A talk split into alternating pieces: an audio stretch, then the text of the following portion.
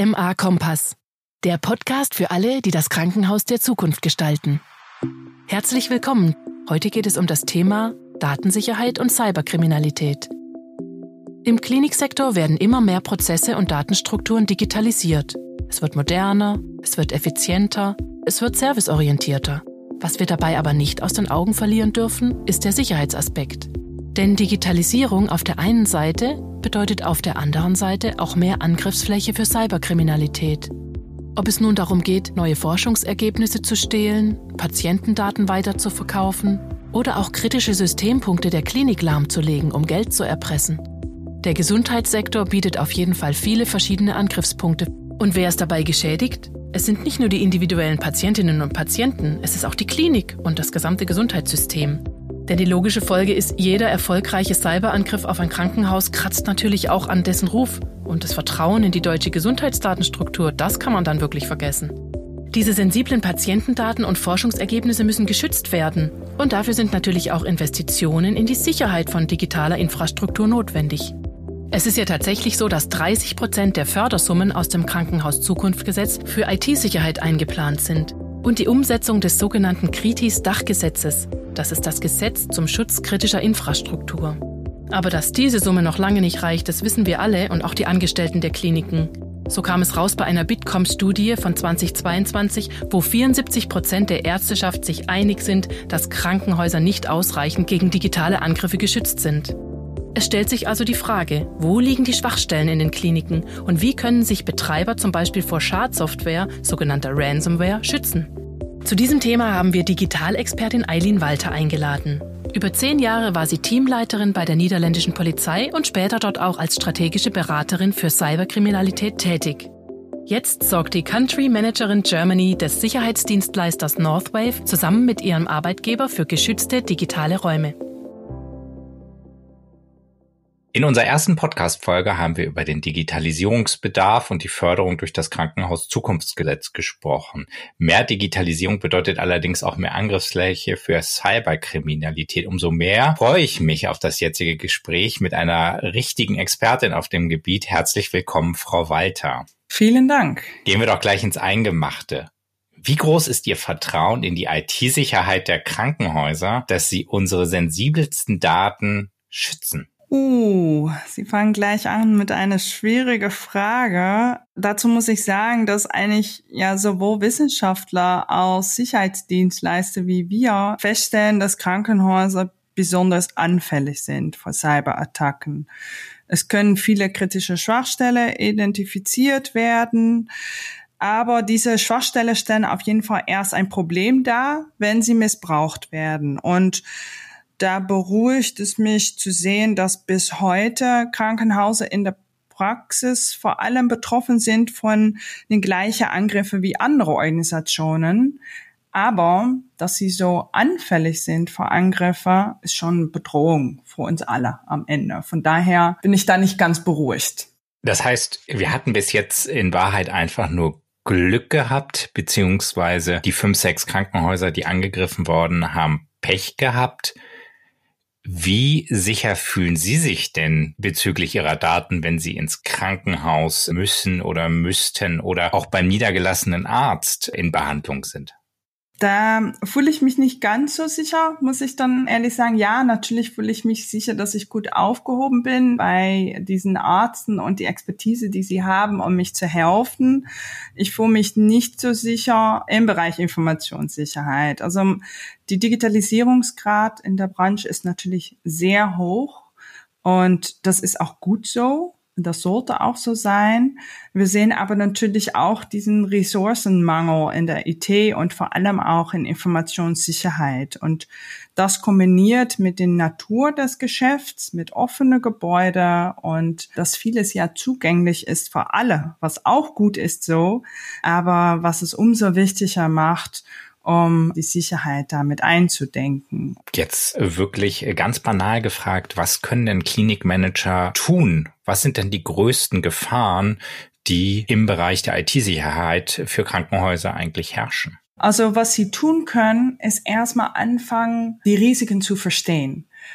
Jeder versteht natürlich in der eigenen Geschäft und Expertise, aber dieses Geschäft und in diesem Fall die Gewährleistung der Gesundheit von uns alle ist auch mit Risiken verbunden. Und alle benutzen mittlerweile Informationen, Daten. Es gibt immer überall einen Datenaustausch, so wie auch im Krankenhäuser. Und da gibt es unterschiedliche Schutzziele zu unterscheiden. Und was ich empfehlen würde, ist, um das zu verstehen, es geht um die Vertraulichkeit von Daten, also dass keine unautorisierte Zugänge möglich sind, insbesondere natürlich vor zum Beispiel die elektronische Gesundheitsakte. Es geht um die Integrität, dass es keine unautorisierte Änderungen gibt, was ja vor allem für die Patientensicherheit natürlich auch sehr wichtig ist, und um die Verfügbarkeit von Daten, dass es keine Unterbrechungen des Klinikbetriebs gibt. Und diese unterschiedliche Schutzziele können von unterschiedlichen Angriffen verletzt werden. Und da ist Ransomware, Erpressungssoftware aktuell echt eine Top-Bedrohung. Das ist auch, wo die Krankenhäuser, die Sie ganz am Anfang benannt haben, von betroffen sind und die gleich auch sowohl die Vertraulichkeit als die Integrität als die Verfügbarkeit von Daten äh, verletzt. Und damit muss man sich beschäftigen und dabei geht es nicht nur um technische Maßnahmen, aber auch um organisatorische und menschliche Maßnahmen. Gehen wir auf die technischen Maßnahmen ein. Inwieweit hat sich die Bedrohungslage eigentlich in den letzten Jahren verändert? Ich höre sozusagen aus dem Markt, Corona war jetzt so ein Fall, wo dann auch wirklich Attacken zugenommen haben, auch äh, Konflikte, Ukraine als Stichwort und wir hören ja auch immer wieder von auch staatlich gelenkten Attacken. Wie hat sich da das Angriffsverhalten geändert in den letzten Jahren? In den letzten Jahren hat die Landschaft der Angriffe sich sehr rasant entwickelt, muss man sagen. Und da gibt es eigentlich zwei Gründe. Das eine ist die Entwicklung der organisierte Kriminalität selbst im Bereich Cybercrime. In den letzten Jahren ist die organisierte Cyberkriminalität viel professioneller geworden, hat viel mehr Möglichkeiten gefunden, sich gut miteinander zu vernetzen und wie, wie jedes großes Unternehmen effektiv zusammenzuarbeiten und damit auch sehr erfolgreich zu sein in die Ziele, die sie haben. Zusätzlich haben wir natürlich gesellschaftliche Entwicklungen gesehen, sowie die Pandemie und sowie die Änderung in die geopolitische Lage. Und das hat dazu geführt, dass es auch andere Gründe geben kann, um anzugreifen, nicht nur finanzielle Gründe, aber wie gesagt auch zum Beispiel geopolitische Gründe. Und das hat dazu geführt, dass sowohl kriminelle Gruppe als auch ideologisch motivierte oder staatliche Aktoren sich manchmal auch gefunden haben, um bestimmte Ziele zu erreichen. Das haben wir gesehen, als es um die Entwicklung des Corona-Impfung ging, dass da staatliche Aktoren und kriminelle Gruppe zusammengearbeitet haben. Und das haben wir auch gesehen, als es losging mit dem Angriffskrieg von Russland auf die Ukraine. Wie können sich denn im Grunde genommen Krankenhäuser jetzt genau gegen solche Angriffe wehren? Und da ist natürlich auch die Frage, gibt es dann da auch einen, einen starken Unterschied, wenn ich mir angucke, vielleicht Krankenhauskonzerne im Kontrast zu einer einzelnen Arztpraxis oder einem Praxissoftwarebetreiber? Beispiel DocCyrus, wo Daten abgeflossen sind. Gibt es da verschiedene Level auch der Sicherheit? Ja, selbstverständlich. Also die Herangehensweise ist eigentlich gleich, aber die Maßnahmen, die man umsetzen sollte, die sind unterschiedlich.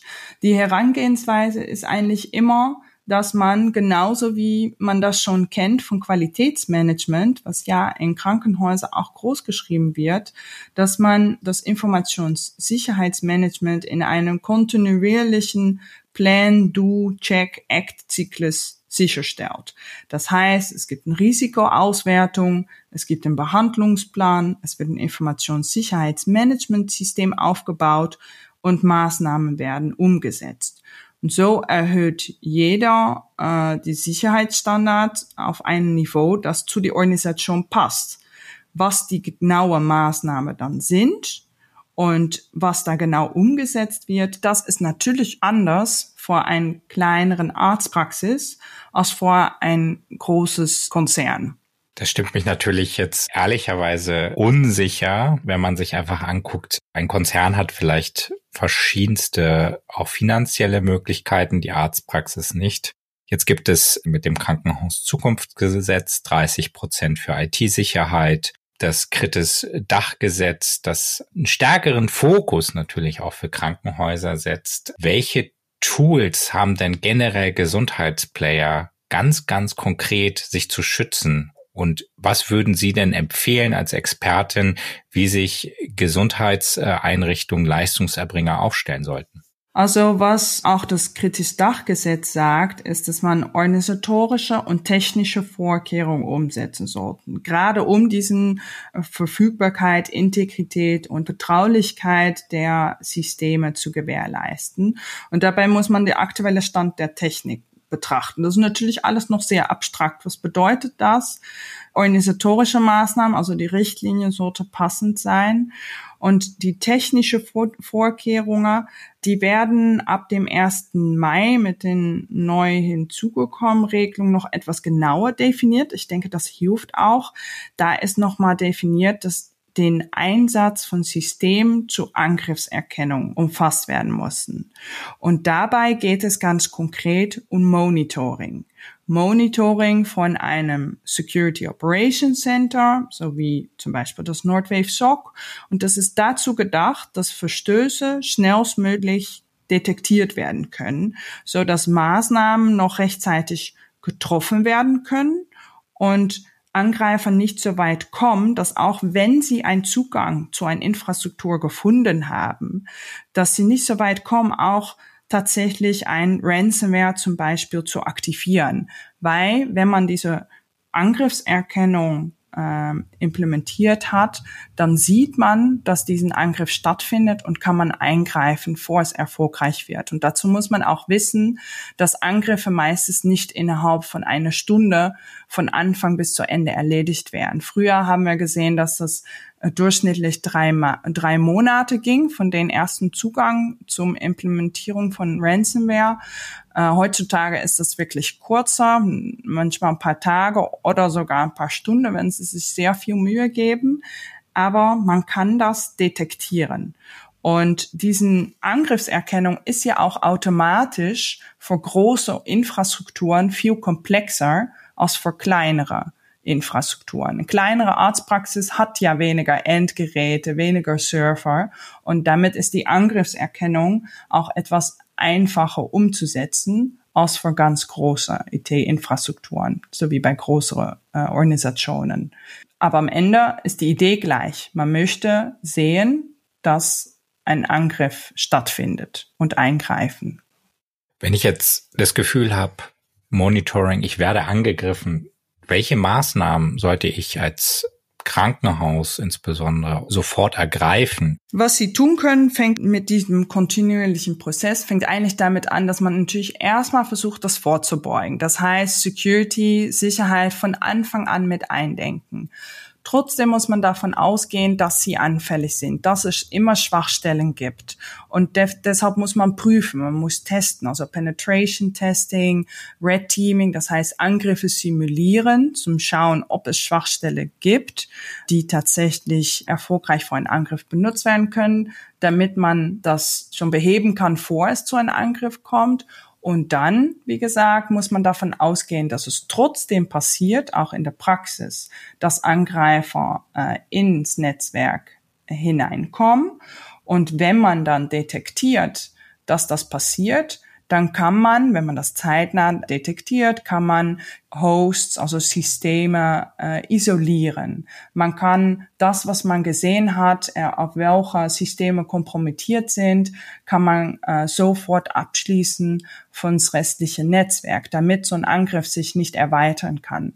Und da ist es gut zu verstehen, dass Angreifer auch Zeit brauchen, um sich zum Beispiel von einem Endgerät, wo man nur normale äh, User-Rechte hat, um sich weiter zu bewegen zu ein Admin-Account, wo man wirklich erfolgreichen Angriff äh, umsetzen kann, das braucht Zeit. Und wenn man die, der Angreifer schon abgebremst hat, vor es so weit gekommen ist, dann kommt es nicht so weit, dass alles lahmgelegt wird. Sollte es doch passieren, dass man das erst wahrnimmt, wenn man tatsächlich schon diesen Nachricht bekommt, äh, alle Systeme sind verschlüsselt, dann ist es umso wichtiger, dass man nicht versucht, selbst, ich sag mal, herumzubasteln oder das selbst zu lösen, weil dann zählt wirklich jede Sekunde und da müssen Professionals dran, ein Computer Emergency Response Team, so wie auch Nordwave, die hat, die täglich solche Fälle bearbeiten, forensische Untersuchungen machen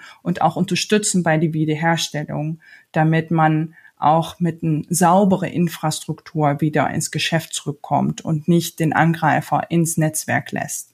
Das ist natürlich sehr interessant. Es gab ja jetzt fünf, sechs wirklich namhafte große Angriffe, wo Krankenhäuser komplett die Daten verschlüsselt worden sind, die Daten gelöscht worden sind.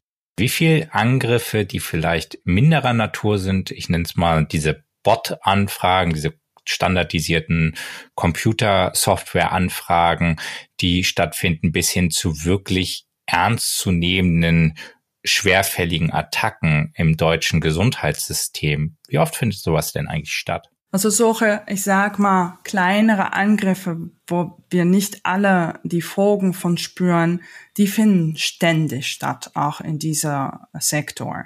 Da spricht man ja auch über zum Beispiel Business Email Compromise, wo äh, E-Mails, wo ein Angreifer zwischen den Sender und Empfänger im E-Mail-Verkehr kommt und zum Beispiel Geld von den Finanzabteilungen in die falsche Richtung fließt. So, ich sag mal, traditionelle Cybercrime findet ständig statt und es, es gibt ständig Verluste. Diese Angriffe sowie Ransomware-Attacken, die sehen wir in Deutschland auf andere Unternehmen ständig. Also alleine das Nordwave Computer Emergency Response Team ist jeden Tag und oft auch mit mehreren Teams gleichzeitig irgendwo in Deutschland unterwegs, um große Unternehmen zu helfen bei der Behebung von Cybervorfällen. Krankenhäuser betrifft es zum Glück nicht täglich. Und wie sie sagt, gab es nur einige Fälle, wo das wirklich die Angriffe so erfolgreich waren, dass die Krankenhäuser da tatsächlich großenteils auch lahmgelegt worden sind. Das heißt, aktuell ist es einfach noch so, die Angreifer, da gibt es ja, wie Sie auch äh, schon gesagt, richtige Netzwerke. Man nennt die ja auch Black Hat Netzwerke, als sozusagen kriminelle Netzwerke, die jetzt erstmal dem Geld folgen, das vielleicht die Krankenhäuser und Arztpraxen nicht haben. Aber ist es dann einfach nur noch eine Frage der Zeit? Also wir fragen uns nicht mehr, ob Krankenhäuser oder Arztpraxen gehackt werden, sondern eher wann? Genau, also es passiert ja schon und vor allem auch kleinere Arztpraxen, da sehen wir eigentlich, dass das sehr, sehr oft schon passiert, weil da auch den Sicherheitsstandard meistens auch wirklich noch auf einem anderen Niveau ist. Was gut ist zu verstehen ist, dass sie, diese kriminelle Gruppe, diese Ransomware-Gruppe arbeiten ja sehr opportunistisch. Wie Sie schon sagen, sie gehen einfach dorthin, wo Geld ist. Sie gehen aber natürlich auch davon aus, dass in diesem Sektor Geld ist. Aber sie schauen meistens erstmal, wo gibt's Schwachstellen, die wir ausnutzen können. Dann gibt's jemandem, die diesen Zugang in den Cyber Underground verkauft und die Ransomware-Gruppe nutzen diese Zugänge, die irgendwelche Hacker da verkauft hat zum Beispiel.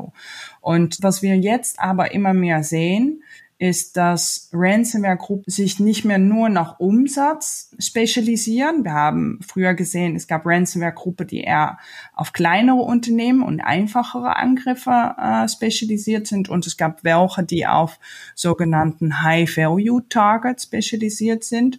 Und jetzt sehen wir, dass es auch Gruppen gibt, die sich zum Beispiel spezialisieren in einen gewissen Sektor, sowie Education and Healthcare und das auch explizit so in den Cyber Underground sich profilieren, dass das ein Bereich ist, wo sie spezialisiert sind. Und damit wird es natürlich besonders gefährlich, weil sie sich dann auch weiter spezialisieren werden in die Schwachstelle, die gerade in diesem Sektor Organisationen anfällig machen vor Cyberattacken.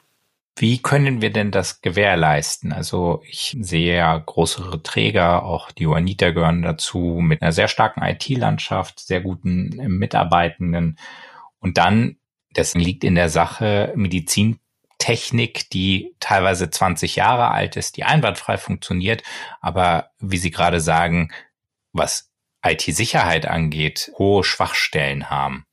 Das kann man eigentlich gut vergleichen, wie man das auch im OT-Security-Bereich bei produzierende Gewerke sieht, zum Beispiel. Es liegt ja in der Natur der benutzte Systeme und Zulassungsverfahren und so weiter, dass das alte Systeme sind und dass man das vielleicht nicht so umsetzen kann, dass es immer alles gleich modernisiert wird. Was man da machen kann, ist, dass man versteht, wie denn Infrastruktur aufgebaut ist, dass man weiß, wo die Risiken und Schwachstellen sind, damit man Maßnahmen umsetzen kann, um diese anfällige Systeme herum.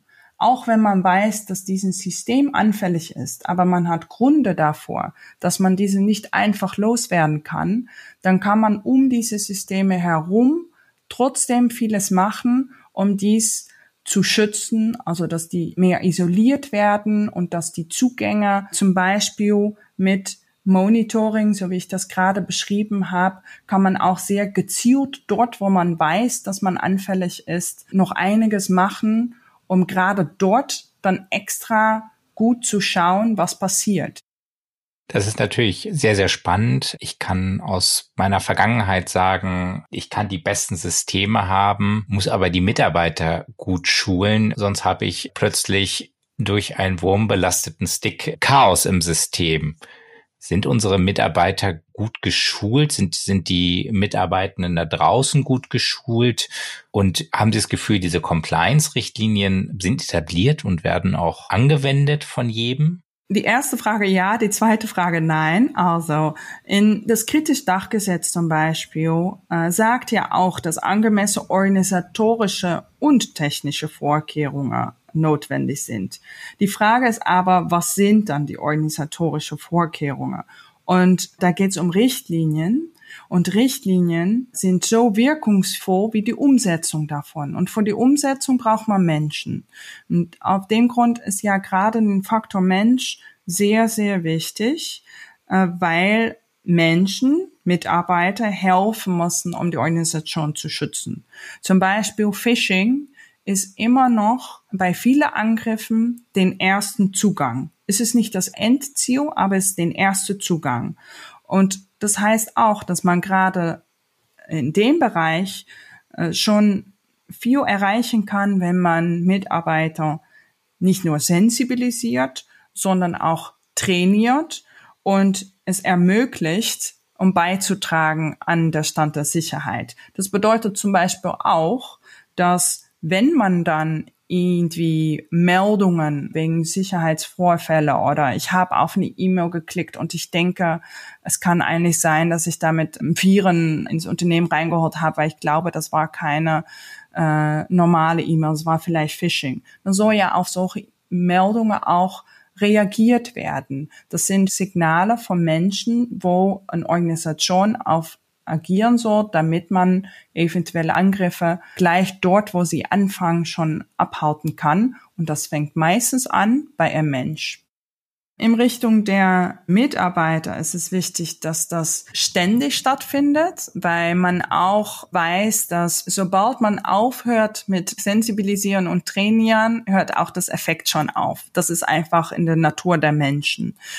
Was sonst noch sehr wichtig ist, um Mitarbeiter dazu zu bewegen, mitzuarbeiten, das Leadership, das Management, das erstmal vorlebt. Was wir leider auch noch viel zu oft sehen, ist, dass gerade das Top-Management eine Ausnahme möchte, dass äh, man uns sagt, naja, wir selbst haben eigentlich keine Zeit davor oder dass wir einfach selbst sehen, äh, gerade das Top-Management hat den E-Learning noch nicht abgeschlossen. Ob schon wir auch oft sehen, dass gerade das Top-Management auch bei einem Angriff derjenige ist, die auf ein Phishing-E-Mail geklickt hat. Und man muss natürlich vorleben, wie wichtig Sicherheit ist und dass man selbst auch dazu bereit ist, dafür an beizutragen Und das fängt ja damit an, dass man das Gleiche macht wie alle Mitarbeiter und auch solche Programme mitmacht und vorlebt und zeigt, wie wichtig das ist. Genauso wie man die Organisation als Ganze auch so einrichtet, dass wenn Mitarbeiter motiviert sind, um beizutragen an der Sicherheit, dass das auch möglich ist und dass man nicht spürt, dass irgendwie eine Meldung irgendwo bei einem Helpdesk landet und damit dann nichts passiert, weil dann wird man es auch nicht nochmal machen. Oft denkt man, es ist alles sehr technisch und aus Geschäftsführung habe ich da auch nicht so die Erfahrung und Kenntnisse, um mich da wirklich mit zu befassen und die richtige Entscheidung zu treffen. Aber da komme ich dann wieder zurück zum Thema. Es ist eine sehr ähnlich zum Thema Qualitätsmanagement in den Art und Weise, was die Herangehensweise ist, um Security Management zu betreiben. Und wenn man sich dann entschieden hat, auf welche Risiken man akzeptieren kann und welche nicht und es in äh, technische Maßnahme geht, natürlich ist dann eine IT-Abteilung und oder ein Partner kommt mit im Spiel, um das auch umzusetzen. Aber die Geschäftsführung selbst hat eine Verantwortung und sie haften. Das heißt, auch da wäre es gegebenenfalls sinnvoll, immer wieder externe Expertise mit einzuholen und natürlich eng verbunden mit der internen Expertise und da auch zu gucken, dass die IT Security wirklich hochgehalten wird. Ja, genau. Auch das, wir als Security-Experten vergleichen uns da manchmal auch mit Ärzten. Was man sich manchmal nicht bewusst ist, ist, dass auch man vor eine gute Sicherheit in verschiedene Bereichen Hyper-Experts braucht. Denn eine Security-Experte hat Ahnung von äh, OT-Security-Testing und ein anderer von Aufbau von Informationssicherheitsmanagementsystem. Das sind ganz unterschiedliche Expertisebereichen. Und vor einer passenden Stand der Sicherheit braucht man Mitarbeiter mit sehr spezifischer Expertise in einem kleinen Bereich der Sicherheit. Und das ist auch den Grund, dass Outtasking der Maßnahme dieses Bereichs oft eine taktische Entscheidung ist, die auf jeden Fall eine Überlegung wert ist. Natürlich informiert man auch die eigenen Mitarbeiter, die IT-Mitarbeiter, Compliance-Mitarbeiter, aber auch, weil es ja auch um Menschen geht, auch HR und Finance und alle, die eine Rolle haben im Schutz der Organisation. Das finde ich sehr spannend. Da würde ich nämlich einmal noch mal ganz kurz zurückkommen, auch auf das Thema zum Beispiel, viele Krankenhäuser haben halt eigene Server und sollte da eigentlich eher verbundsübergreifend zusammengearbeitet werden?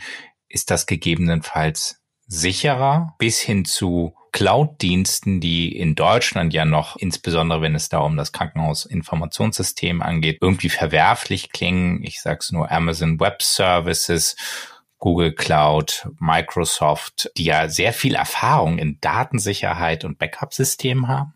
Was da wichtig ist, ist, dass am Ende, egal welchen Weg man geht, man sich überlegen muss, wie bekomme ich effektiv die Ressourcen zusammen vor einer moderne IT und Informationssicherheit.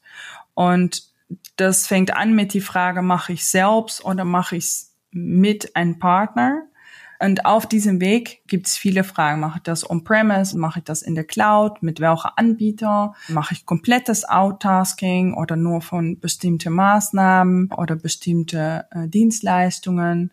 Und ich denke, es gibt kein Schwarz oder Weiß, dass man sagt, das ist die richtige Bau. Es geht darum, dass man es immer mit Sicherheit verbindet. Ob on-premise und mit einer eigenen IT-Abteilung ist oder ob es geouttaskt ist. Man soll Sicherheit von Anfang an mit eindenken und das geht auf unterschiedliche Art und Weise. In andere Sektoren sieht man schon, dass dort, wo man sich schneller zu moderner Lösungen mit Partner bewegt hat, dass das automatisch auch mit mehr Sicherheitsmaßnahmen äh, verbunden gewesen ist und damit einen höheren Stand der Sicherheit erreicht worden ist.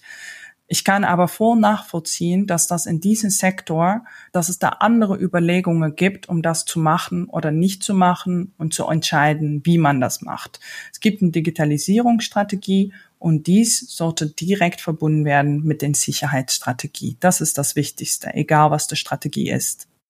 Wenn wir uns noch mal kurz auch in Richtung aktueller Themen bewegen. Also ich lese ganz viel, wie jetzt das große Verbieten auf Firmenhandys anfängt von Facebook, Instagram, WhatsApp, TikTok auf Diensthandys. Italien möchte Chat-GBT verbieten. Ist das etwas, was Krankenhausmanager auch in Erwägung ziehen sollten? Ist das gefährlich für die IT-Sicherheit? Ich denke, man so als Krankenhausmanagement immer alle Risiken betrachten und beurteilen, ob das für die eigenen Prozessen eine Gefährdung darstellt, ja oder nein.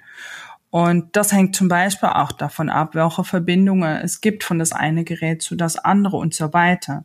Und ich, ich würde nicht pauschal sagen, ja, man muss alles abschalten, weil was, was gerade passiert, wenn man, wenn man alles verbietet sozusagen und zum Beispiel mit dem Diensthandy fast gar nichts machen kann, dass es viel Shadow IT gibt, dass man viele andere Geräte mitnimmt und trotzdem anschließt. Und diese Geräte, da gibt's gar keinen Schutz und die sind gar nicht Teil des Monitorings zum Beispiel und stellen deshalb eine größere Gefahr dar, als wenn man bestimmte Risiken akzeptiert und wieder mit Vorkehrungen verbindet. Und deshalb gibt es auch da leider keine schwarz-weiß Aussage, das soll man machen, das soll man nicht machen. Aber man soll sich auf jeden Fall überlegen, wenn ich das mache, was machen Menschen dann? Wie reagieren Mitarbeiter drauf? Und was wird das Verhalten sein, wenn man FIO nicht ermöglicht? Man muss sich aber trotzdem damit beschäftigen, wie kann ich das dann umsetzen, dass das auf eine sichere Art und Weise passiert. Und welche Applikationen möchte ich auf jeden Fall nicht auf die Geräte äh, installiert haben, weil wir da ein anderes Risiko sehen als bei anderen Applikationen.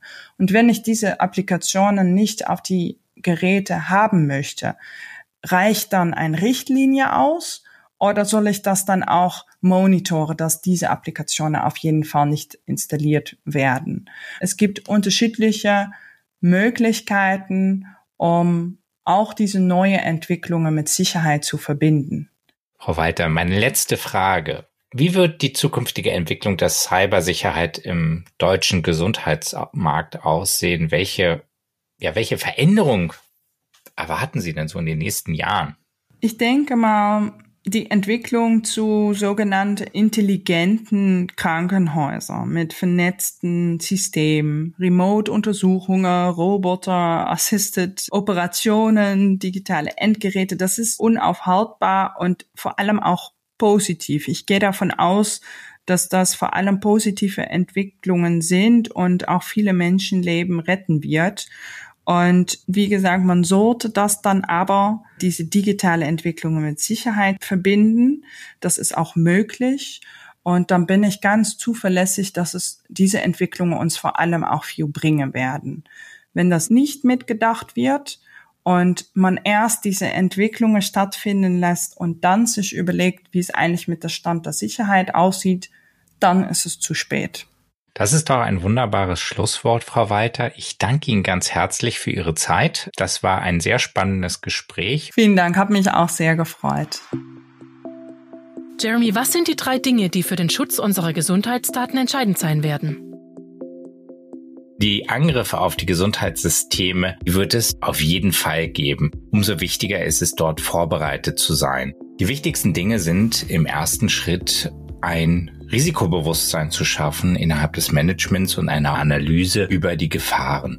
Ein sehr wichtiger Punkt sind dort Monitoring-Systeme, die Angriffe erkennen, um Angriffe zu verhindern und schnell zu handeln.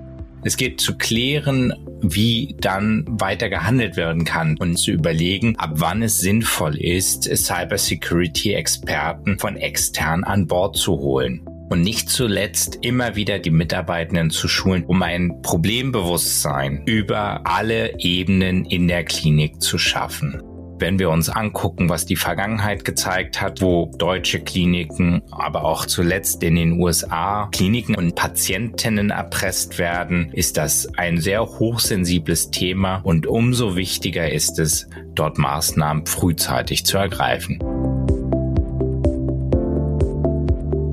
Wenn ihr keine Folge verpassen wollt, dann abonniert unseren Podcast. Und natürlich freuen wir uns über eine 5-Sterne-Bewertung auf Spotify, Apple oder von wo auch immer ihr unseren Podcast hört.